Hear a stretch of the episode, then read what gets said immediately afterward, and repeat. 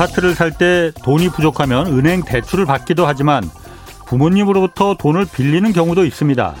우리나라 상속세와 증여세법으로는 이런 부모 자식 간의 금전 거래를 원칙적으로 인정하지 않지만 이는 원칙일 뿐 예외적으로 가능하다고 합니다.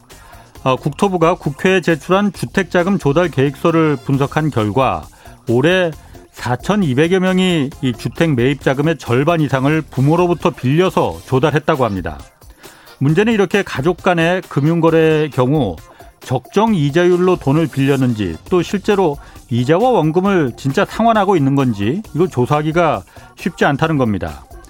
실제로 이번 조사에서 24살 청년이 20억 원짜리 집을 사면서 엄마한테서 18억 원을 빌린 경우가 있었습니다. 매달 70, 아, 730만 원씩 엄마에게 갚고 있다고 하는데 아, 24살 청년에게 이게 가능한 일인지 모르겠습니다. 만약 증여받았다면 5억, 5억 원이 넘는 증여세를 내야 하기에 이 증여세를 떼먹기 위해서 이런 편법을 쓴 건 아닌지 이거 매우 의심스럽습니다. 이런 사례가 수도 없이 많았다고 합니다. 일벌 100개의 엄한 처벌이 필요합니다. 네, 경제와 정의를 다잡는 홍반장, 저는 KBS 기자 홍사원입니다. 홍사원의 경제쇼 출발하겠습니다. 유튜브 오늘도 함께 갑시다.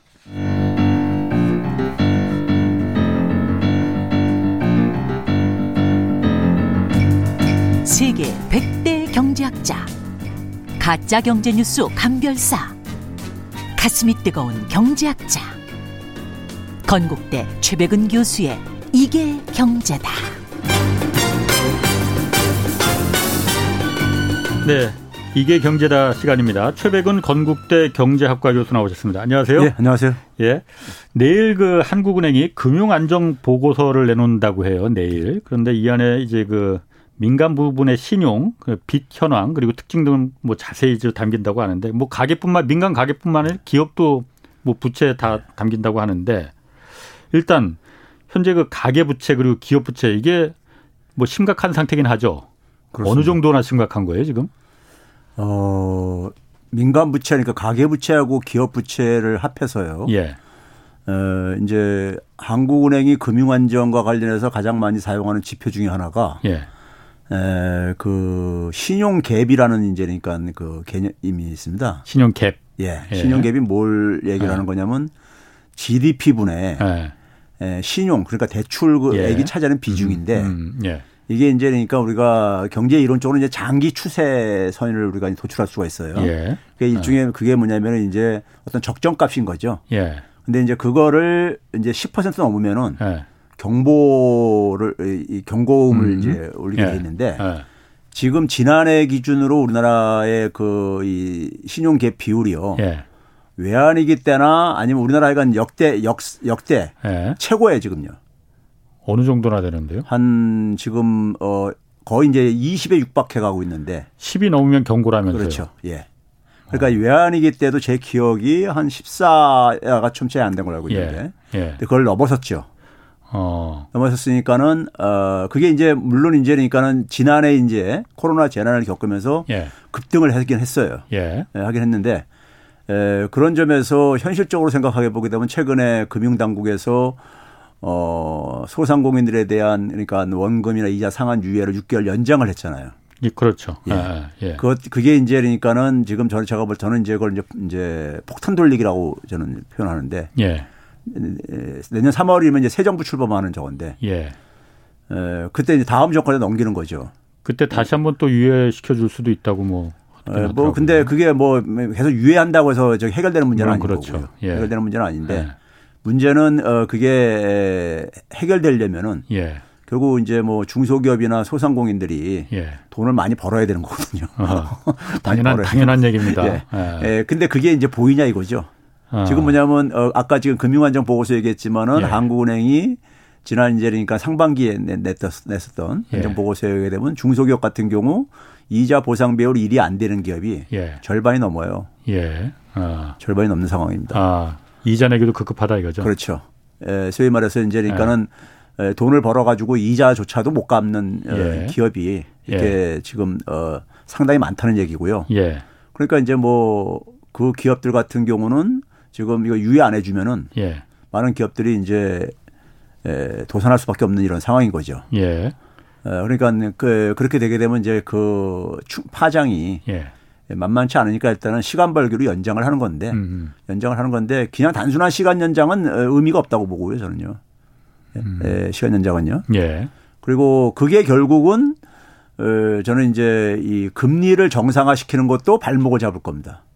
음, 그 못 갚으니까. 아니 금리 어려우니까. 올리게 되면은 예, 예. 금리 경기가 그러니까 회복이 예. 되더라도 예. 금리 올리게 되면은 그 예. 기업들이 못 견뎌하고 그러니까. 이제 하거든요. 예, 미국이 그랬어요. 미국이 2018년도에 금리를 쫙 올려요. 한네 차례 올렸다가 네. 에, 그래서 한 2점 최대 상한선으로 2.5까지 올렸다가 2019년 그러니까 코로나 전환 터지기 전에 세 번을 다시 내립니다. 세 번을 세 차례나요. 내린 이유가 왜 그랬냐면요. 소위 말해서 이제 수익성이 낮은 기업들, 예. 우리 뭐 넓게 얘기하면 좀비 기업들이 죽는다고 아우성 친 거예요. 예, 예. 그리고 다시 금리 내린 거예요. 예. 그게 코로나 전환 이전에 그랬어요 이미요. 음. 그러니까 이제 그런 것들이 소위 말해서 이론적으로는 경제학자들이 빨리 음. 구조조정해야 된다. 그런데 이게 말처럼 쉬운 게 아니에요. 쉽지, 쉽지 않고 예. 정치인들은 더군다나 예. 자기 임기 때 이게 피 묻히기 싫어하거든요. 예. 예? 그걸 감당하기가요. 어. 일본이 90년대 그랬다가 일본이 90년대 후반에 이제 좀비 기업이 급증을 하고 예. 좀비 기업이 증가하면요. 말 그대로 경제 전체가 좀비화가 되져요. 왜냐하면 음. 이제 소위 말해 좀비 기업이라는 게 수익성이 낮은 기업들이란 말이에요. 예. 수익성이 낮은 기업들이 이게 생존을 시키게 되면은 경제 전체 평균 그러니까 생산성을 이렇게 다 저기 저 떨어뜨립니다. 예. 생산성 떨어지면 성장률이 떨어지죠. 예. 성장률 떨어지게 되면은 또 이제 그러니까는 금리를 정상을 못 시켜요. 음. 경기가 회복이 안 됐다고 해가지고요. 예. 그러니까 돈을 계속 돈을 계속 푸는데 예. 결국 그게 이제 문제는 뭐냐면은 돈 푸는 게 해법이 아니라는 얘기죠. 어. 이건 돈이라는 것은 결국은 뭐냐면 일종의 마약성 진통제처럼. 음. 예? 그러면서 사실 우리가 뭐 그 사고 난 사람한테 예. 사고 난 사람 사고가 나가지고 병원에 입원해 있는데 입원해 계속 그 진통제만 놔준다고 해가지고 이게 해결이 되겠냐요. 예. 예. 누워 있으면 자꾸만 이제 근육도 없어지게 되고 이렇게 되고 예. 체력이 예. 약해지고 그렇죠. 이제 그런 점에서 그런 점에서 이거는 그러니까는 어이그 근본 처방이 아니고요. 예. 그러니까 이제 근데 문제는 뭐냐면 우리 같은 경우 이제 금리를 그러니까 우리가 어뭐 대부분 나라들이 그렇지만 금리가 혼자서 그러니까 독립적으로 결정할 수 있는 저것도 아닌 상황 속에서 예. 금리를 이제 그러니까 올릴 수밖에 없는 상황이 왔을 때그 음. 충격을 그러니까는 그 충격을 음. 그러니까 이제 우리가 어, 이 준비를 하고 있는가? 저는 이걸 이제 금융당국한테 사실 묻고 싶은 거죠. 그렇군요. 그 아까 말씀하시기를 그 좀비 기업 뭐 한계 기업이라고 해요. 예. 그 한계 기업들을 그럼 최 교수님은 저도 그러니까 이게 취재하면서 항상 그 부분이 좀 의문스럽더라고요. 예. 살려두는 게 맞는 건지 예. 아니면 전체적으로 어쨌든 그 전체를 위해서 정리할 건 정리하고 가는 게 맞는 건지 판단을 못 하겠더라고요. 어떻습니까, 최 교수님 생각은? 저는 좀 이제 근본적인 것을 좀 얘기를 하고 싶은데요. 예. 근본적인 얘기가 뭐 무슨 얘기냐면요. 에, 금융이라는 건 굉장히 그 기울어지는 운동장이에요. 예. 그러니까 소위 말해서 어 취약한 부문들 개인이 됐던 기업이 됐던 간에 취약한 예. 부문들은 고금리를 이용할 수밖에 없어요. 그렇죠. 그러니까 어. 처음 출발선이 굉장히 불공정하다 예. 이거예요. 예. 그 문제를 기본적으로 어좀 이제 시정을 하면서 음. 구조적인 걸 시정을 하면서 그랬음에도 불구하고 경쟁력이 없는 거는 과감하게 예. 정리를 해야죠. 예. 과감하게 정리를 해야 되는데 예. 근데 문제는 예를 들어서 우리가 달리기 시합을 하는데 100m 달리기 시합을 하는데 예. 어떤 사람은 10m 앞에서 뛰고 예. 어떤 사람은 출발선에서 뛰게 하고 음. 해가지고 출발해서 뛰는 사람이 그러니까는 졌어요. 예. 근데 이 사람이 그러니까 5m 차이로 졌는지 음. 예? 15m 차이로 졌는지에 따라서 예. 15m 차이로 졌으면은 이 사람은 실력이 없는 거고 예. 5m 차이로 졌으면은 실력이 있는 거잖아요. 음, 예. 근데 그 실력이 있는데도 불구하고 출발선에서 이제 불공정하게 뛰었기 때문에 자기 진 예. 거란 말이에요. 예. 예. 뭐 그런 부분은 그러니까 사실은 음. 제도 개혁을 통해서 예. 이거는 해결을 해야 된다는 얘기죠. 아. 이건 이거는 그러니까 어떻게 보면 경제 효율성 면에서도 사실 어떻게 보게 되면 어이 너무 인재니까 과도한 인재니까는 예. 예 페널티를 줄 거니까요. 음, 음, 음. 그러니까 어느 정도는 그러니까 일정 부분은 정리하고 갈 필요는 있다 이렇게 받아들이면 해석하면 되겠군요. 그러면. 그렇죠. 알겠습니다. 예. 그 지금 기업 부채를 좀 얘기를 하셨는데 예. 어쨌든 민간 부채라는 게 가계 부채도 있잖아요. 예. 지금 최 교수님 항상 지금 우리 가계 부채한테 다 지금 떠넘겼다 그렇게 예. 주장하셨고 그런데 가계 부채도 지금 심각하잖아요. 예. 우리나라가 그리고 특히 더 심각하다면서요. 예. 제일 심각하죠. 어. 1등이라면서요, 예. 우리나라가. 저희 이제 우리가 중앙은행의 중앙은행이라는 국제결제은행이라는 곳이 있어요. 예. 거기서 이제 그러니까는 그 민간 부문들 국가 부채도 다 이렇게 발표를 하고 그러는데 예. 여기 통계가 가장 이제 정확하다고 보면 음. 되는데요. 예. 하는 보는데 에, 가계 부채를 발표한 나라가 한 43개국 정도 예. 되는데 거기서 우리나라가 문재인 정부 기간을 보더라도 그렇고 그다음에 지난해 이제니까 예. 어, 지난해부터 현재까지를 보더라도 보게 되면 코로나 기간 예 가장 이제 그러니까는 어, 증가 속도가 빠르는데 압도적으로 빠르죠. 그냥 적, 적당히 빠른 게 아니라 그러니까 가계 부채 증가 속도가 예 이제 그게 이제 물론 GDP 대비입니다. 음, 예. 왜 그러냐면은 부채라는 것은 소득 대비로 비교 안 하면 의미가 없어요. 그렇죠. 예. 그렇죠. 그래서 이제 네. 가장 이제 뭐 소득은 여러 가지 기준을 할 수 있는데 네. 한 나라를 갈땐 GDP로 음. 이제 예, 예. 예. 하는 것도 하나의 한 기준인데 예. GDP 대비로 볼 때는 어쨌든 간에 속도가 굉장히 빠른데요. 예. 빠른데 에, 저는 근본적으로 이제 그러니까는 주요 국가들하고 이제 우리하고 모든 나라들이 가계 부채가 공통점도 있고 예. 차이점도 있는데 예. 공통점은 이게 그러니까는 이 소위 말해서 자본주의가 예. 저는 탈선을 하면서부터 이게 시작된 하나의 구조적인 문제예요. 우리가 음. 미국에서 금융위기가 터졌을 때 예. 금융위기의 원인을 그러니까 여러 가지로 얘기할 수 있지만은 음. 가장 핵심적인 원인에 대해서 합의 본 게 뭐냐면요 불평등입니다. 음. 불평등이요. 예. 불평등인데 이 불평등이 미국 같은 경우 뭐 언제부터 이제 이게 시작되냐면요. 그러니까 합의 봤다는 게 불평등을 용인하자라는 아니 아니 불평등이 가장 핵심적인 아, 원인이다. 핵심적이었다 이거죠. 네, 원인이다. 원인이. 예. 그러면 이제 그러니까는 그런 금융위기가 재발 안 되게 하려면은 예. 불평등을 아예 이게 심화되지 음. 않도록 해야 되는데 예. 거기에 대해서는 그러니까는 어떤 하나의 대책들이 없고 음. 경제학자들도 얘기를 안 하고 앉아 있는 거죠. 예. 외면을 하고 있죠. 예. 예, 하는데 이게 이제 그러니까 그래서 계속 반복되는 거예요. 예. 반복이 될 수밖에 없는 구조인데 위기가 계속 반복되고 있죠. 예. 반복되는 이유가 바로 그것 때문에 그렇습니다. 예. 지금 금융위기 끝난 지 그러니까 십몇 년 지났음에도 불구하고 예. 불평등은 더 악화됐거든요. 예. 그 얘기는 결국 그러니까는 원인을 그러니까 계속 방치하고 있다는 얘기인데 예. 이게 왜 그러냐면 언제부터 그랬냐면요. 소위 말해 70대 이후부터 우리가 예. 흔히 금융화가 진행되어집니다. 예. 금융화라는 게 뭐냐면 이제 이 이 금융자본 논리로 예. 금융자 금융자본들이 그러니까 이제 득세를 하는 거예요. 쉽게 얘기하면요. 음. 금융자본들이 득세를 하면서 금융자본 논리로 사회를 다 재구성하는데 예. 금융자본은 기본적으로 단기 수익을 추구를 한단 말이에요. 예. 수익을 추구하니까는 어, 자기들이 돈 벌고 난 다음에 세금도 적게 내고 싶어가지고 그렇죠. 정부들 돈 쓰지 말라. 예. 어. 정부들 돈 쓰지 말게 예. 하고요. 예. 그다음에 뭐냐면 기업들한테는 구조조정을 항상 좀 상시적으로 좀 해라. 어, 어, 예. 예. 단, 예. 단기적으로 돈 버는 방법은 인건비 줄이는 거니까요. 예, 그런 방법으로 하거나 아니면 그다음에 이제 금융이 돈 벌려면요. 예를 들어서 은행이 돈 번다는 것은 뭡니까요? 은행이 성장한다는 얘기는요. 은행이 성장한다는 얘기는 대출을 많이 해야 되는 거잖아요. 그렇죠. 은행의 은행의 자산은 일반 기업들과 달리 자산의 대부분이 부채예요. 예. 음. 부채란 말이에요. 근데 은행이 그러니까 대출을 많이 한다는 건 뭐냐? 은행이 성장한다는 건 뭐냐? 사회가 그만큼 채무화가 된다는 거예요. 음. 채무가 증가한다는 예, 걸 의미하는 겁니다. 예, 예. 그렇죠?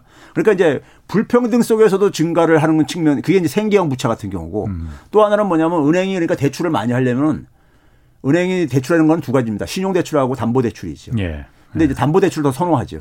음. 그렇죠? 안전하니까. 예. 예. 담보대출의 가장 그러니까 중요한 하나의 대상이 뭐냐? 부동산인 겁니다. 예, 예. 그러니까 이제 부동산을 매개로 해가지고 예. 매개로 해가지고 은행이 성장을 하고 싶어하죠. 예, 예. 그렇죠? 그러니까 이제 소위 말해서 주택담보대출이 그러니까는 급증할 수밖에 없어요. 아, 증가할 수밖에 없어요. 예, 예. 그러면 이런 상황 그 상황 속에서 문제는 뭐냐면은 어이 그 주택 가격을 그러니까 소득 불평등이 심해지게 되면요. 기업들이 투자도 그러니까 둔화되어져요. 예. 투자도. 왜 그러냐면은 불평등이 심해지게 되면 시장 수요가 줄어들거든요. 그렇죠. 예를 들면 돈이 많이 버는 사람들은 네. 소비를 별로 안 한단 말이에요. 뭐 그렇죠?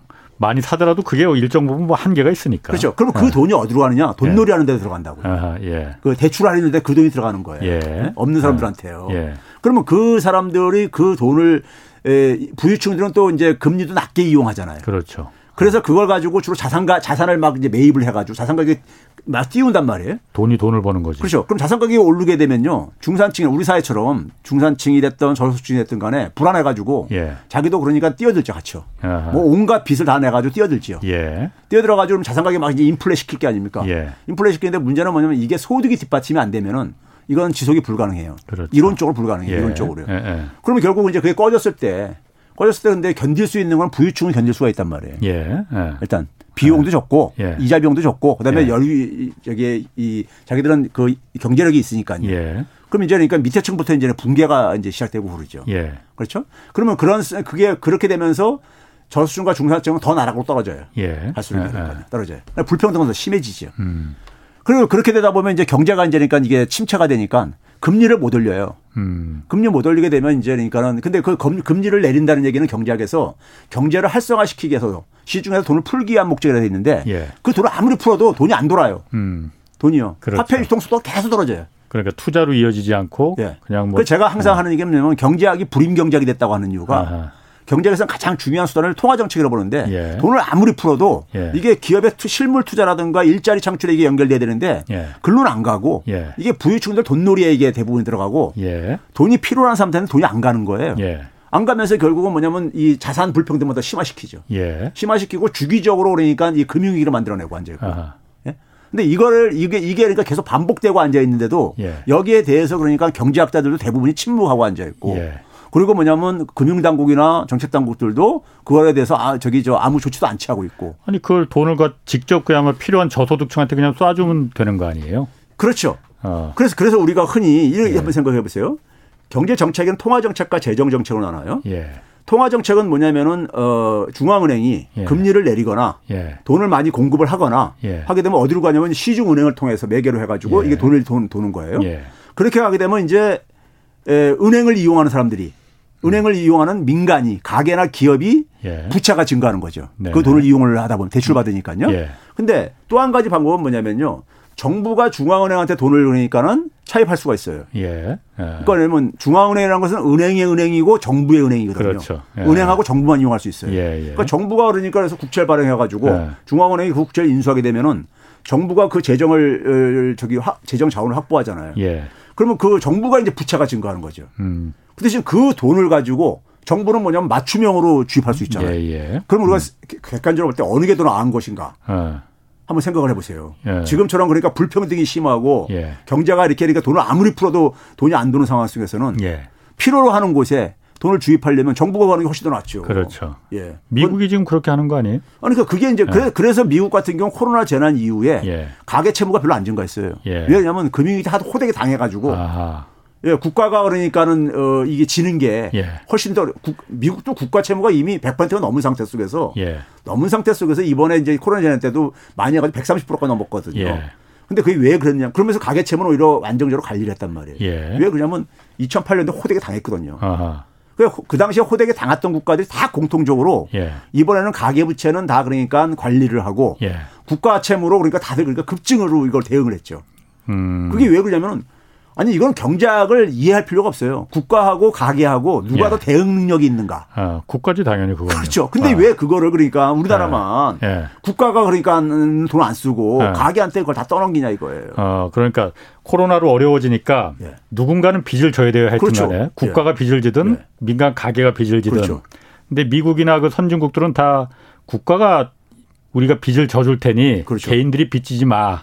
왜냐하면 이거는 잘못하면 큰일 나한 거고. 한국은 그러면은 가게한테 다 그 빚을 지게끔 해줬다는 거잖아요. 그렇죠. 지금 홍남기 부총리가 항상 이제 고관 지켜야 된다고 하니까. 그렇죠. 예. 그럼 우리는 그걸 모르지 않았을 거 아니에요. 근데 문제는 뭐냐면 그게 국가 재정에도 도움이 안 돼요. 왜 그 주요 국가들이 경험을 가진 주요 국가들이 예. 가계를 그러니까 방어하고 예. 국가가 그랬냐면요. 가계부채 터지고 나니까는 예. 가계부채 터지면 어떻게 됐습니까요? 은행들이 막 부실화되잖아요. 은행들이 무너지죠. 은행들이 부실화됐잖아요. 예. 부실화되니까 은행 부실화는 방치할 수 없잖아요. 예. 그러니까 국가가 국채 발행, 채권 발행해가지고 예. 자금 마련해가지고 은행 살린 거예요. 예. 은행 살리니까 그 대신 국가 빚이 증가하잖아요. 예. 그러니까 어차피 가계가 붕괴되면 국가도 아, 붕괴되더라 이거예요. 어차피 붕, 늘어난다. 예. 그걸 경험한 거예요, 그게. 유로존이기 때 유럽 국가들이 예. 경험하고, 금융위기 때 미국이 경험하고, 일본이 자산시장 붕괴하면서 그걸 경험한 아. 거고, 아. 그래서 그런 교훈이 있다 보니까 이번에는 예. 이번에는 아예 처음부터 가계 채무는 방어하고 예. 안 늘게 하고 예. 국가가 대신 그걸 떠하는 거예요. 아. 현명한 거죠, 기예요. 다른 나라들은. 예. 자, 그러면 최 교수님 제가 같은 홍 씨니까 제가 홍남기 부총리 입장이라고 한번 생각하고 예. 예. 물어볼게요. 가계도 중요하지만은 예. 거기는 다 미국이나 일본이나 유럽 같은 경우는 일종의 그 기축 통화국이고 거기는 돈 찍어서 그냥 그 방어할 수 있지만은 한국은 그렇지 않지 않느냐. 국가에서 재정을 중요하게 관리하는 게 얼마나 중요한 일인데 이거 그냥 다 가게들은 빚내지 마. 국가가 다 빚내서 그냥 커버해 줄 테니까 이렇게 할 수 있겠느냐라고 말할 것 같거든요. 네. 어. 근데 일단 제가 이렇게 얘기한다고 해가지고 예. 국가 채무는 무조건만 증가도 좋은 거냐 이런, 이런 얘기하는 건 아닌 거예요. 예. 그러니까 이제 단지 문제는 뭐냐면은 가계가 붕괴가 되면요. 예. 자본주의 경제에서 가장 경제 핵심적인 경제 주체는 가계입니다. 예. 뭐는 누가 아, 뭐라고 아. 하더라도요. 예. 수치상으로도 그렇고 비중으로 보더라도 그렇고 예. 그렇고요. 그러면은 가계가 붕괴되고 나면 있잖아요. 예. 경제가 성장률이 뚝 떨어져요. 돈을 안, 안 쓰니까. 아니, 돈을 쓸 수가 없으니까. 쓸 수가 없으니까. 너무 내상을 깊이 입었으니까 예, 예, 예. 채무를 재조정을 해야 되는 개인들도 다 조정을 해야 되거든요. 예, 예. 예? 어. 빚 갚는 이런 압박도 받고요. 그렇죠. 어. 그래서 성장률이 뚝 떨어집니다. 예. 한번 금융이 겪은 나라들 공통점이요. 예. 그래서 유럽 국가들 같은 경우는요 잃어버린 12년이 지금 진행되고 있어요. 예. 예. 다들 그 그들 나라들은요. 예. 스페인 무슨 뭐 그러니까 영국 뭐 이런 다들 그렇게 진행되고 있어요. 예. 그러면 그 상황 속에서 우리가 아까 했잖아요. 국가 우리가 채무 비율이라는 것은 GDP 예. 대비라고. 예. 예. 그 GDP가 안 증가하게 되면 있잖아요. 예. 안 증가하게 되면 가계 채무가 속도가 느려도 이게 예. 자칫 증가할 수가 있어요. 예. 예를 들어서 문재인 정부 기간 때가 박근혜 정부 때보다 예. GDP 대비 국, 가계 채무 비율이 예. 빠르게 증가했어요. 예. 빠르게 증가했는데 근데 가계 부채만 증가율은 박근혜가 더 때가 더 높습니다. 예. 예. 근데 왜 그러냐면 GDP 증가율이 문재인 정부 음, 떨어졌어요. 아. 예? GDP 증가율이 떨어지니까는 가계 부채가 절대량은 안, 줄, 안 늘더라도 그 비율은 더 늘어날 수 있다 이 얘기죠. 그렇죠. 그러니까 예를 들어서 가계 부채 증가 속도는 예.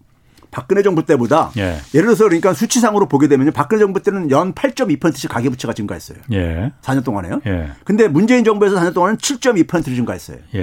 그러니까 박근혜 정부 때 더 많이 증가한 거죠. 예. 근데 GDP 증가율이 박근혜 때는 4.9. 예. 명목 GDP입니다. 물론. 예. 근데 문재인 정부 때는 2.7. 아. 2% 포인트 이상 그렇게 떨어져요. 예. 성장률이 계속 떨어지니까는. 예, 예. 그렇죠. 그러다 보니까는 GDP 대비 가계 부채는 그러니까 문재인 정부가 더 많이 증가한 거예요. 음. 예? 음. 그러면 결국 뭐냐면은 이게 어느 게 더 현명하냐 가계를 살려가지고 경제를 살 그러니까 선진국가나 주요 국가들이 경험한 나라들이 가계 붕괴되면은 경제 성장 잠재력이 이게 훼손된다 이거예요. 예. 그러면 음. 결국은 뭐냐면 결국은 아니 저기 주요 국가들이 국가 채무 줄이는 것도 있잖아요. 예. 절대적인 부채액을 줄이는 방법이 아닙니다.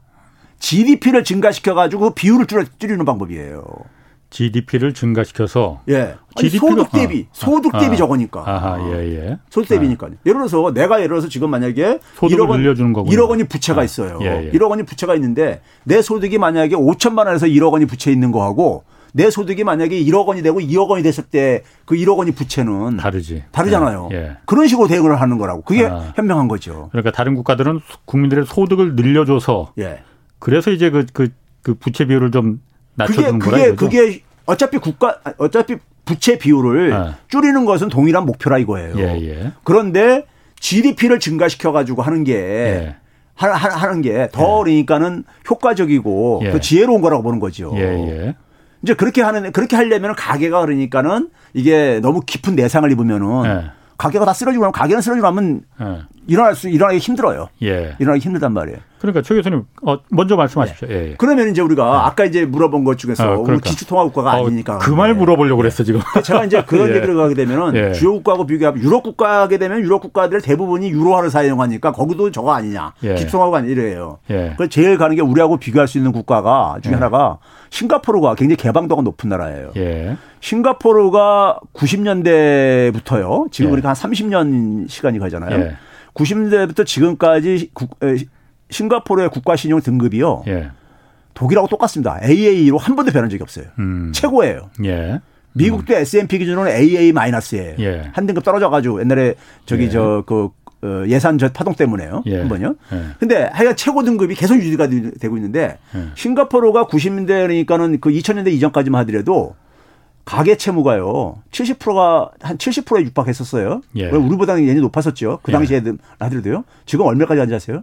지금 뭐냐면 이번 코로나 재난 겪으면서 140% 150%까지 이렇게 지금 가고 있습니다. 음.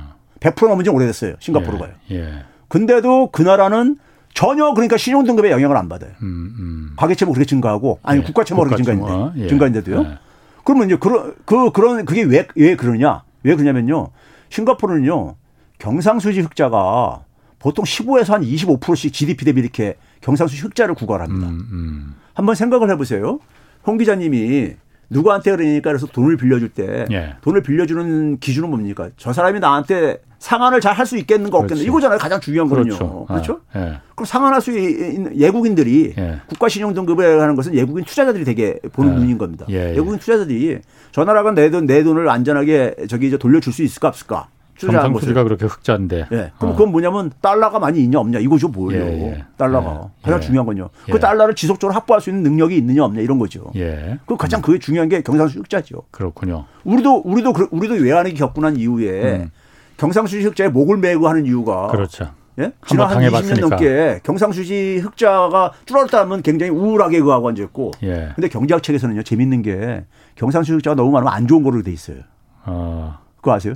제가 이제 학생들 가르치면서 그런 예. 얘기예요. 경상수직자가 너무 많으면 경제학을 공부한 사람들은 청취자들이 다 알아들 거예요. 예. 안 좋은 걸로 돼 있어요. 예. 경상수는 이 균형이 중, 중요한 걸로 돼 있어요. 예. 근데 균형이라는 건 돈을 벌지 않았다는 얘기라고요. 음. 그렇죠? 근데 그게 바람직한 걸로 돼 있어요. 음. 근데 그게 그게 그게 그게 있잖아요. 예. 이 경제학 하는 사람들이 이게 미국 경제학자들이 만들어 놓은 기준인 거예요. 아. 미국에서는 경상수지가 예. 균형이면은 예. 돈이 예구로 안 나갔다는 얘기거든. 예. 달러가. 예. 그럼 그쪽에서는 바람직한 거죠. 예. 근데 우리한테는 경상수지 예. 흑자가 바람직한 건 현실적으로 누구나가 다 아는 얘기인데 예. 교과서에는 그렇게 안 돼 있어요. 아. 교과서조차도요. 국제경제학. 예? 그러니까 음. 이게 뭐냐면 경제학이라는 것이 나라에 따라서 관점에 따라 가는데 예고 미국 사람들이 그러니까 만들어 놓은 걸 가지고 예. 그대로 그냥 그러니까 앵무새처럼 아. 그냥 이렇게 떠드는 거예요. 오케이 알겠습니다. 그거는 예. 이제 그 제가 이해를 했어요. 예. 제가 좀 걱정되는 게 예.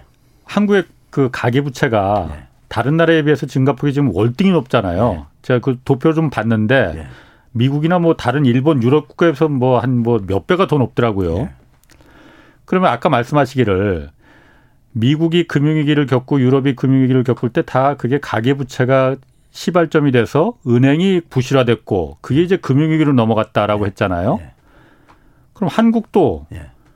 금융위기가 올 가능성 네. 그거 그럼 온다는 얘기 아니에요? 그럼 최 교수님 말에 따르면은 저는 이대로 가면요. 예. 이대로 가면은 불가피하다. 아. 금융위기 피할 적이 길 없다 이렇게 저는 봐요. 금융위기라는 게 예. 가계가 부채가 많다 하더라도 예. 은행이 무너지지 않으면 되는 거잖아요. 그러니까 흔히 말해서 이제 개도국 개도국발 아니 개도국 스타일의 금융위기가 있고요. 예. 우리가 그게 뭐냐면 외환위기를 생각하면 돼요. 아하, 예. 그때는 뭐냐면 우리나라 가계 부채가요. 10%도 채 안 되고 그랬었어요. 시장 가치로는 한 4, 5%뿐이 안 됐었어요. 예. 국가 부채도 아니 국가 부채도 한 그뿐이 안 됐고 가계 부채는 한 40% 정도뿐이 안 됐었어요. 예. 근데 이제 그때는 뭐냐면 달러를 빌려다가 은행들이 예. 달러를 빌리고 외국인들이 우리나라 주식에다가 투자했던 돈들이 예. 빌려준 돈을 다 회수해 가면서 그렇지. 그걸 예. 못 막아가지고 예. 경상수지가 적자였었으니까 예, 예. 못 막아서 터진 게 달러를 달러를 회수하는데 못 막아가 터진 게 외환위기였던 그렇죠. 거예요. 그게 소위 말해서 개도국형 이제 그러니까 금융위기예요. 외환위기 나타나는 거죠. 선진국형이라는 것은 대개가 뭐냐면 이렇게 자산시장이라든가 예. 가계부채 가계부채 대부분이 자산시장과 관련돼 있기 때문에 예. 예? 이 자산시장 발 그러니까는 이 금융위기로 나타난다고요.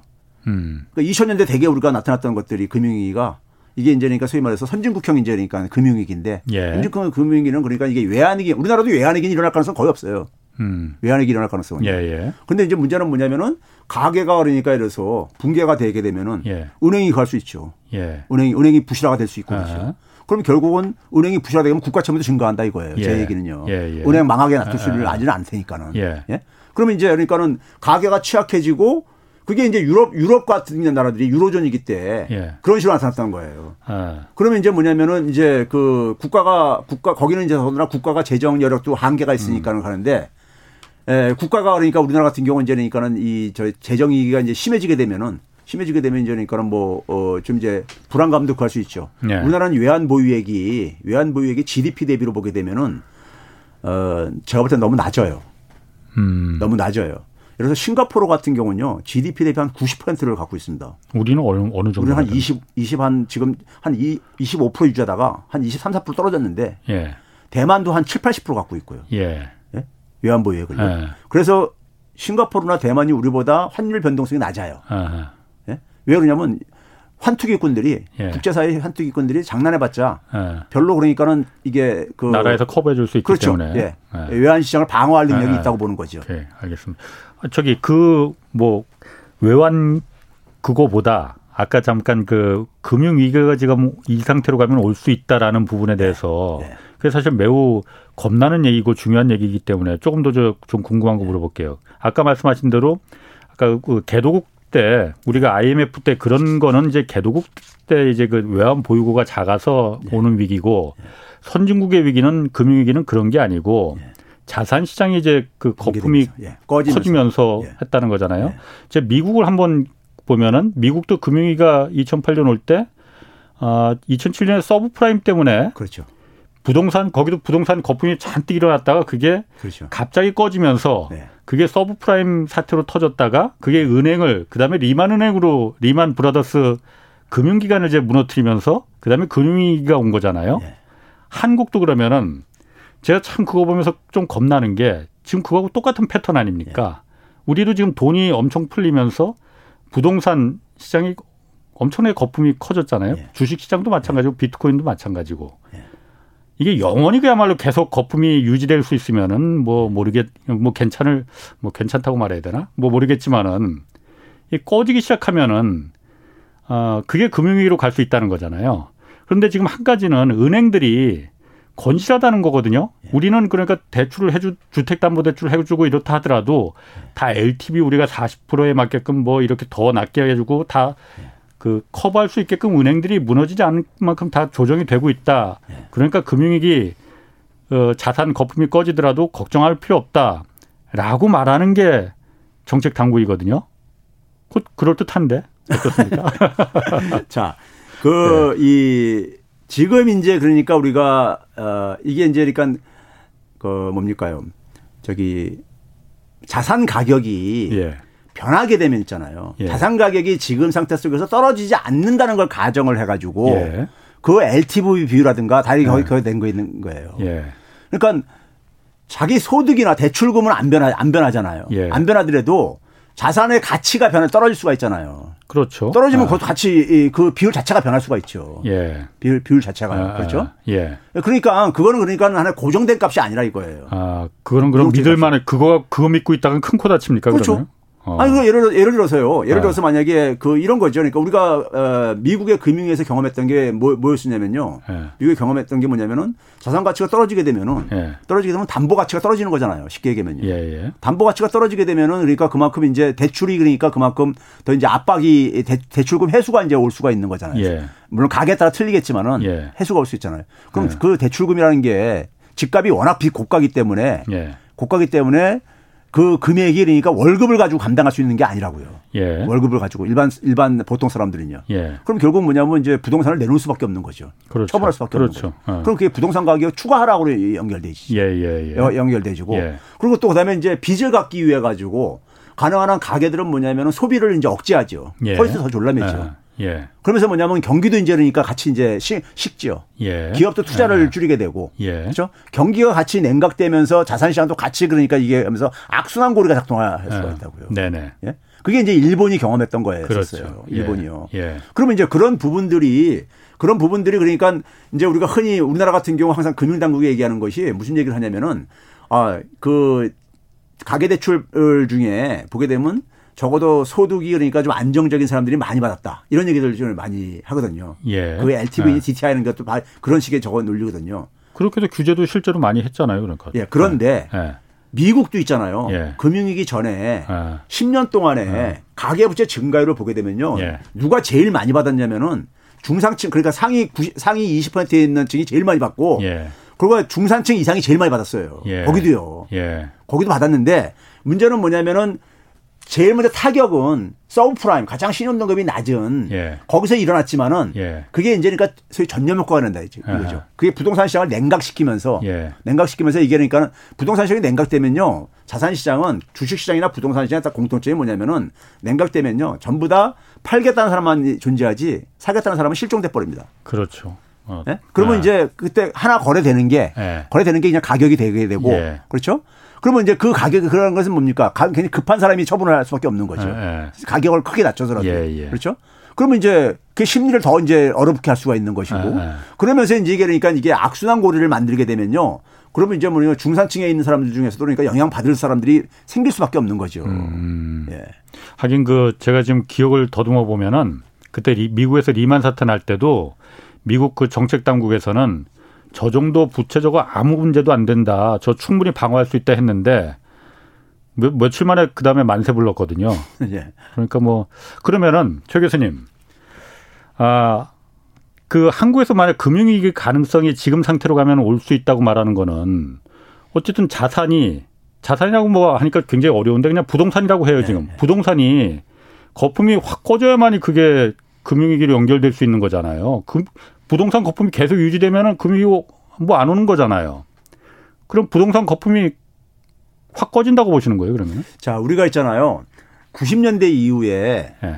부동산 시장하고 예. 금융시장의 동조화가 일어납니다. 예. 동조화가 일어나는데 에, 우리가 이제 흔히 이제 에, 그 부동산 가격에 조정이 있었던 게 크긴 조정이 있었던 게 세 번을 되게 얘기를 해요. 예. 세번 얘기하는데 뭐냐면 가장 가까운 건 금융위기 때. 두 번째는 언제냐면 예환위기 때. 예. 세 번째는 뭐냐면은 90대 초에 신도시 개발할 때. 아, 네? 대량 예. 200만 원 공급 뭐 이렇게 해 가지고요. 예, 예, 근데 그래서 그 당시 뭐냐면 그 이제 공급론자들은 예. 공급이 물량이 크게 늘어 가지고 가격이 떨어진 것 안정된 거다 이런 얘기를 하는데 음. 아닙니다. 그것도 금융적인 요인이에요. 앞에 두 요인은 앞에 두 요인은 분명히 금융적인 요인이죠. 그렇죠. 금융위기 네. 외환위기니까요. 예. 그때도 마찬가지로요. 그때도 90년 초에도 어떤 일이 있었냐면은 네. 사람들이 몰라서 그러는데 80, 89년에 미국에서 저축 대부 조합의 파산이 750개 이상의 파산이 진행되집니다. 예. 네? 그래서 미국의 소위 말해서 경기 침체가 오죠. 예. 91년도에요. 예. 그리고 일본이 90년도부터 이제니까 90년 전부터 자산 시장이 붕괴되기 시작하죠. 니케이 예. 지수 폭락하고 토지 가격이 떨어지 부동산 가격이 떨어지기 시작하죠. 어. 세계 1, 2 나라에서 예. 세계 1, 2 나라에서 그러니까는 소위 금융 위기가 음. 진행이 됐었던 거예요. 예. 그게 그게 이제 그러니까 대한민국에도 예. 영향을 미쳤다는 건데 예. 쉽게 얘기해서 우리가 최근에도 많은 사람들이 연준이 그러니까는 소위 말해서 금리 인상으로 전환을 하게 되면은 예. 그게 부동산 시장에 굉장히 어려움을 가할 거다 이런 얘기도 하잖아요. 그게 그렇죠. 왜 그러겠어요? 그게 금융에 금융하고 이게 연계돼 있기 때문에 그런 거란 그렇죠. 말이에요. 예. 그러면은 우리가 우리가 흔히 부동산 시장에 이런 용어가 있습니다. 그 저기 영어로 된 표현을 한국말로 그대로 가면은 예. 영원한 그러니까 화폐 기계는 없다. 예? 이런 말이 아, 있는데 그게 예, 무슨 말이냐면 있잖아요.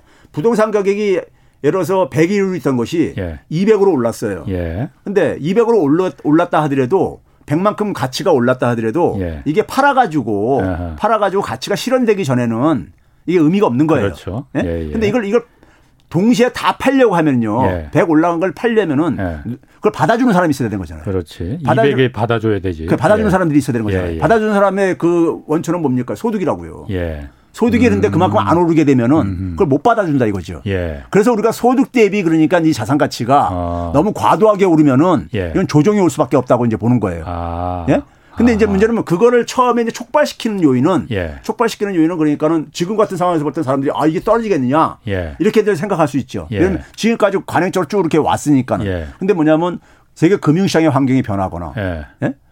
예? 그 어디 어디 발에서 터져 나올지 모르겠지만 그 터져 나오게 예. 되면은 예. 금융시장은 순식간에 그러니까 굉장히 빠른 속도로요. 경색이 돼 버립니다. 그러니까 안전자산으로 연착륙은 없고 경착륙만 있다고 그러더라고요. 그렇죠. 아. 어. 그런데 여태까지 한국 부동산 보면은 소득이 오르지도 않았는데 다 받아줬지 않습니까? 그 오르는 거. 어, 그게 이제 그러다 보니까 가계부채가 증가한 거죠. 아, 가계부채로 소득 네. 대신 부채로 그렇죠. 연끌해서. 네. 근데 그게 지금 한계에 올수 있다. 뭐, 그, 그 얘기는 그런 거죠. 그 GDP 대비 지금 그러니까 아. 우리가 아. 105% 가까이 될 정도까지. 그렇지. 증가했으니까요. 예. 그, 지금 그런데 거기다가 또 게다가 지금 중국 그 헝다그룹이 지금 거기가 네. 최대 부동산 개발 회사잖아요. 네. 여기가 뭐 부채 규모가 350 정도 우리나라 1년 예산의 절반도 더 넘는다고 해요. 이게 지금 파산 위기라고 해서 이 중국발 금융위기 또 와서 한국을 지금 가뜩이나 우린 가계부채도 높아서 간당간당한데 예, 취약한데 이게 좀 트리거 방아쇠가 되는 거 아니냐 이 얘기도 하거든요. 그 예. 부분은 좀 어떻습니까? 저는 사실 솔직히 아. 근데 헝다 그룹에 대해서 예. 그 세세한 저 정보가 없기 때문에 예. 그뭐 예를 들어서 그들의 어떤 어떤 간에 재무 구조라든가 이런 걸 볼 수 있는 저런 게 없기 예. 때문에 예. 그 얘기하기가 조심스러운데요. 예. 제가 볼 때는 중, 이게 이미 그러니까 시장에 노출된 거란 말이에요. 예. 노출됐어요. 이, 이 문제는요. 노출됐는데 에, 지금 정부라든가 시장의 반응들을 이렇게 봤을 때 보게 되면은 예. 중국 정부에서 이 문제를 예. 이 문제를에 대해서 그러니까는 전혀 검토가 없었겠냐 이거예요. 음. 예, 헝다구를 파산했을 경우에 시나리오에 대해서요. 예. 제가 볼 때는요. 중국 중국이 그동안에 그러니까 기업들 부실 기업들 정리하는 방식이 네. 지난 그러니까 금융위기 이후에 정리하는 대표적인 방식이요. 어떤 거냐면은 이제 그러니까 주로 이제 은행들한테 많이 대출 받은 기업들 같은 경우는 출자 전환시켜 가지고 아. 그러니까 이제 소유주 바꾸는 거죠. 예, 예. 소유주 바꾸는 방식으로 아, 이렇게 아. 그 했는데 저는 이번에도 그러니까 이제 이번에 같은 경우는 대신 뭐냐면은 소유주한테 소유주가 그러니까 예를 들어서 그 자산 개인 재산을 빼돌리지 못하게 예. 가능한 한 그러니까 다 이제 그러니까 저는 이제 그걸 저기 저 어, 투입하게 하, 할 거라고 생각이 들어요. 예. 투입하게 하고 예. 그리고 나서도 못 막는 부분들은 예. 결국 은행 출자 전환으로 예. 출자 전환으로 그러니까 이 부분을 수습하려고 할 거다. 예. 그런 방식이 그러니까는 음, 음. 이제 그런 점에서 그다음에 이제 저는 우리 부동산 시장에 가는 거는요 사실 처음에 제가 이제 주문 처음에 좀 관심을 가졌던 것은 혹시 이 헝다그룹이 한국 부동산에 얼마나 투자를 했는가 음. 만약에 많이 했다면 그걸 처분을 해야 되니까는 예, 예. 예? 예 현금을 확보하려면요. 아. 근데 별로 제가 지금 제한된 정보를 갖고 있지만 그런 조짐은 많이 투자한 음. 조짐은 안 보이기 때문에 예. 그런 점에서 저는 뭐 제한적이라고 봐요. 아. 그 이렇게 보는 분도 있습니다. 뭐 제가 이제 예.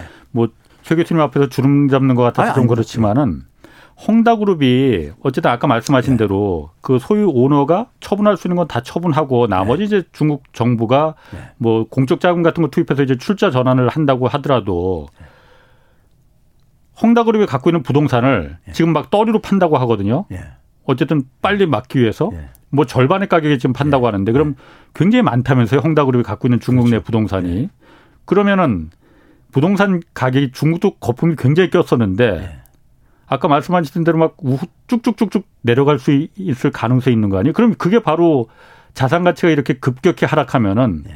중국 내 금융위기가 올 가능성으로 번지지 않겠느냐 이렇게 네. 해석한 그 분석하는 분들도 좀 있는데 네, 그 일리가 있어요. 네. 일리가 있는 게 뭐냐면 근데 이제 문제는 뭐냐면은 그러니까 그게 이제 그러니까 소위 말해서 중국 정부가 네. 의도하지 않은 그러니까 음. 자기들이 그러니까는 예상하지 못했던 범위까지 그게 만약에 확산된다면은 네. 예? 연쇄 효과를 전염 효과를 일으킨다면은 예. 거겠는데 그러니까 그래서 그게 시장에 그러니까 가격을 그러니까 큰 폭으로 계속 하락시키는 악순환 고리로 예. 트리거가 된다면 거겠는데 예. 그 틀이 중국 정부가 지금 부동산 가격을 어느 정도 그러니까는 안 저기 하향 조정하는 것을 예. 지금까지는 제가 볼 때는 그러니까 중국 정부도 묵인을 하고 예. 좀그 방향으로 좀 유도를 하려고 하는 것 같아요. 왜냐하면 부동산이 거기도 굉장히 그러니까 하여간 일반 서민들한테는 굉장히 부담스러운 이 대상이 돼버리고 그러다 보니까는 체제 문제까지도 그러니까요. 그러다 보니까 그걸 하향 조정하는 하나의 저언로는 사용하고 있는데 예. 그걸 그게 그러니까 중국 정부가 통제할 수 없는 범위로 우리가 이게 음. 확산되는 음. 예? 이런 걸로 이제 근데 그 제가 아까 얘기한 게 바로 그겁니다. 은행에서 그러니까 대출해 준 것을 예. 주식으로 그러니까 투자로 음. 전환시키게 예. 되면은 예. 그 부분이 빠르게 그런데 그다음에 또 이제 안정이 될 수가 있다 이거죠. 음. 예. 그렇군요. 알겠습니다. 그럼 이제 대안으로 좀 가볼게요. 우리, 예. 우리 뭐 남 얘기가 아니고 우리가 중요한 거니까. 예. 아까 말씀하신 대로 지금 우리나라 같은 경우에 국가 부채 대신에 가계 부채가 지금 잔뜩 그 부풀려졌단 말이에요. 예? 이걸 그럼 어떻게 어떻게 해야 됩니까? 국가가 그럼 이걸 지금 와서 그럼 다시 다 자, 그럼 다시 다 떠안을게 이렇게 해야 되는 거예요? 그럼 방법을 좀 대안이 어떤 게 있을지 좀 답답하거든요. 저는 이 부분이 지금 상당히 우리 사회 갈등을 지금 저는 네. 이제 유발할 수 있는 하나의 이제 대안 대이 제가 이제 소개할 대안이요. 음. 예. 어, 소개 그 갈등을 유발할 수 있는 저게 있는데 그게 뭐냐면 이제 이런 겁니다. 만약에 우리가 부동산이 이제 경착륙을 음. 시작할 때 예. 경착륙으로 진입하게 되면은 상당히 후유증은 어 만만치가 않을 겁니다. 그냥 방치한다면요, 그냥 예. 시장 시장 방식으로 그냥 내버려 둔다면요. 예. 악순환 고리가 쉽게 얘기하면 일본 같은 경우 생각하면 돼요. 예? 일본은 굉장히 악순 굉장히 졌죠, 그냥. 그런 거죠. 예. 근데 그게 문제는 굉장히 오래 가잖아요. 예. 오래 가는데 우리는 지금 뭐냐면은 이게 그러니까 대출이 나간 규모만큼 예. 그이 침체 기간도 길어요. 기간도 비례해요. 예. 네, 그런 점에서 는 어. 더 악성이라고 생각하는데 예. 우리가 더 악성이라고 예. 생각하는데 근데 문제는 이거를 이제 그러니까는 우리가 어 그런 경착륙을 그러니까 좀 완화시키기 위해 가지고 예. 완화시키기 위해서 그러니까 개입을 한다 할때 예. 개입을 한다 할 때 이제 거기에 대해서 우리 사회 속에서 소위 말해서 부동산 어그 소유를 하지 못하시는 분들 예. 이분들이 굉장히 그러니까는 그 그런 감정을 갖고 있어요. 정서를 갖고 있는 게 뭐냐면은 그걸 왜 거기 개입을 하느냐. 자기들이 예. 자기들이 돈 벌려고 이렇게 투자를 한 건데 예. 그 떨어지게 놔둬라. 예. 폭락하게 놨더라. 예. 이런 이제 그 정서가 꽤 있어요. 꽤 존재해요. 그런 얘기하는 분들 많습니다. 예, 그러니까요. 꽤 예. 많아요. 예. 그러니까 그걸 위해 그러니까는 가격 하락을 그러니까 한다거나 그 사람들을 위해 구제를 해주려고 하느냐. 예. 이런 게 이런 게 있는 거예요. 근데 이게 우리나라 보게 되면 어 자가주택 비율이 한 절반 절반 정도 이렇게 나눠져 있는데 그래서 이게 굉장히 사회적인 어떤 갈등을 이제 그러니까 유발할 수 있는 음. 이 부분인데 문제는 제가 이제 그럴 때마다 그럽니다. 그런 얘기를 합니다. 근데 그 심정은 이해를 하는데 이해를 하는데 적어도 그러니까는 그 이 뭐 투기성 저기 저 관계 아니라 자기 그러니까 국민주택 규모에서 1주택을 음. 가하는 그러니까 이런 사람들에 대해서 이거에 대해서 그러니까 정부가 그러니까 어떤 하나의 정책적인 처방을 하는 것에 대해서 예. 이것까지 그러니까 수용을 못 한다면은 못할 못했을 때 문제는 뭐냐면 집이 없는 사람들의 저는 일, 당신의 일자리도 없어질 수 있습니다. 예. 왜냐하면 음. 경제 침체로 빠지게 되면요. 예. 경기 침체 빠지게 되면 그러니까는 이게 그 여기서부터 자유로운 사람이 한 사람도 없어요. 예. 대한민국 국민들은 그러니까요. 경제가 그러니까는 곤두박질 치게 될 거기 때문에. 예. 그러면 이제 그러니까 뭐 일자리도 영향을 받을 수도 있기도 하고, 예? 소득의 후퇴가 올 수도 있고요. 예. 예? 그런 점에서 그거를 그러니까는 어, 집이 없다고 해가지고 나는 피해가 없다. 집가격이 떨어질 때 이건 아니라는 얘기죠. 아. 그래서 이제 그거를 어느 선에서 그러니까 우리가 이거를 그러니까 어 개입을 해야 되느냐에 대해서 예. 사회적인 적어도 그러니까는 이 consensus를 만들어내는 것이 예. 저는 차기 정부의 굉장히 중요한 하나의 저거라고 봐요. 예. 그래서 저는 제 개인적인 생각으로는 예. 적어도 그러니까 어 국민주택 규모의 1주택자에 대해서는 예. 1주택자에 대해서는 정부가 그러니까는 소위 말해서 어 이게 그 개입을 해도 개입을 해도 괜찮을 저는 저기 저 개입을 해야 되지 않느냐. 음. 그래서 최소한 경착륙의 그 폭을 그래도 저는 폭을 줄여야 되지 않느냐 예. 예? 하는 음, 것인데요. 음. 그 방법이 제가 흔히 얘기했던 과거부터 한 10년 전부터 했던 한국판 양적 완화인데 음. 쉽게 가면 이런 거죠. 어, 어떤 분이 한, 한 5, 한 5억 원짜리 집을 하나 갖고 있어요. 예. 집을 갖고 있는데 음. 그 중에 그러니까 만약에 그래서 한 뭐 1, 2억 정도가 예. 대출을 받았어요. 예. 대출을 갖고 있을, 있을 때 이거를 그러니까 이래서 이제 그러니까 우리가 주택금융공사라든가 아니면 뭐 지금 뭐 일부 주자들 대선 주자들 같은 경우는 새로운 그러니까 주택금융기구를 만들자 그러는데 예. 그걸 그 속에서 그러니까는 에, 거기서 인수를 하는 거죠. 제가 이제 은행에서 음. 신한은행 같은 뭐 S은행에서 만약에 1억을 대출받은 집이에요. 예. 근데 그걸 예. 못 갚게 되겠어요. 아. 그러니까요. 예. 못 갚게 집값이 떨어지고 그런 데서 예. 그때 뭐냐면은 이거를 그러니까 그, 그 주택금융공사에서 인수를 하는 거죠. 예. 그럼 채, 예. 채무 채권 관계가 나하고 주택금융공사하고 은행하고 관계가 바뀌는 거죠. 예, 예, 예. 바뀌면서 그다음에 이제 은행의 관계가 될 때는요. 은행이 못 갚으면 차압을 해가지고 경매 처리해서 넘겨버리잖아요. 처리해버리잖아요. 예, 예. 그럼 나는 이제 집을 잃어버리게 되고 어, 남는 돈만 나는 회수를 하게 되는 이런 식인데 근데 주택금융공사에서 했을 경우에는 음. 주택을 그러니까 다시 이제 장기 임대로 이제 전환시켜 주는 거죠. 음. 장기 공공임대로요. 예, 예. 장기 공공임대로는 음. 내 거주 주거 조건은 그대로 확보를 하면서 예. 확보하면서 그러면서 뭐냐면 나는 그 내 돈목도 해소받을 수 있으니까는. 예. 그러니까 그걸 가지고 해소받게 되면은 나는 이제 주택 소유자에서 임대자로 이제 바뀌는 것뿐인 거죠. 아, 그 대신 아. 주택을 그러니까 쫓겨나는 건 아니죠. 예, 예. 유조건을요. 아. 그렇게 되게 되면 그 주택이 시장에 안 나오기 때문에 예. 주택 가격을 그러니까 하방 압력을 좀 줄일 수가 있다는 얘기죠. 예, 예. 예? 음. 그렇게 해가지고 경착륙의 정도를 좀 그러니까 최소화시킬 것이냐, 예. 아니면 그냥 그러니까 방치해가지고 진짜 진짜 경착륙으로 악순환으로 갈 것이냐 하는 음. 부분이 저는 사회적인 그러니까는 우리가 어쨌든 간에 좀 합의가 합의를 만들어내야 되는 부분이 있다 이겁니다. 그 아까 말씀하신 그 금융 주택 금융공사 뭐 이런 부분은 제가 들어보니까 제가 그 프랑스 프랑스가 아마 그런 제도를 아마 채택하고 있다고 제가 언뜻 들은 것 같아요. 근데 지금 말씀하시는 거 들어보면은 그 지금 가계 부채 이 부동산 부동산이 우리 경제를 굉장히 지금 말씀하시는 거 보면 좀 약간 겁나거든요. 그 뇌관이 될 가능성이 그렇게 큰 겁니까? 어, 실제로? 예. 그러니까 사람, 사람들이 그러니까 이래서 그 시장의 분위기가 예. 부동산에 대해서 그러니까는 어 이제 그 호시열이 끝났다. 예. 하는 심리가 형성되기 시작하면요. 그게 그러니까 예. 어느 곳에 촉발이 되던 예. 심리가 형성되기 시작하면요. 어 그러다 보면 이제 그때부터 이제 그러니까 이게 에 소위 말해서 그 반대 방향으로 작동을 할 수가 있다는 얘기인 것이고요. 예, 예. 예그 타이밍이 그러니까 정확하게는 그러니까 쪽집게처럼 얘기하기는 힘들지만은 예. 그게 그러니까 대외적인 금융 환경으로 해서 생길 수도 있고 예. 를 들면 지금 이제 우리가 국가 채무들이 지금 급증을 한 상황 속에서요. 예. 어, 지금 어, 주목을 해야 될 부분은 개도국들 같은 나라들입니다. 음. 예. 개도국들이 선진국들만큼 그러니까 이번에 코로나 재난과 하면서 국가 채무가 굉장히 증가했어요. 예. 증가했는데 이들 여기는 금리가 높다 보니까는 이자 부담이 굉장히 아, 높아요. 아유, 그, 근데 지금 아유 오늘도 항상 그 최 교수님 모시면 시간이 부족합니다. 그 못다 하신 말은 이번 주 경제쇼 플러스에서 네. 다시 한번 좀 모실 테니까 그때 좀 다시 한번 해주시고 오늘 고맙습니다. 예, 감사합니다. 예, 지금까지 경제와 정의를 다잡는 홍반장 홍사원의 경제쇼였습니다.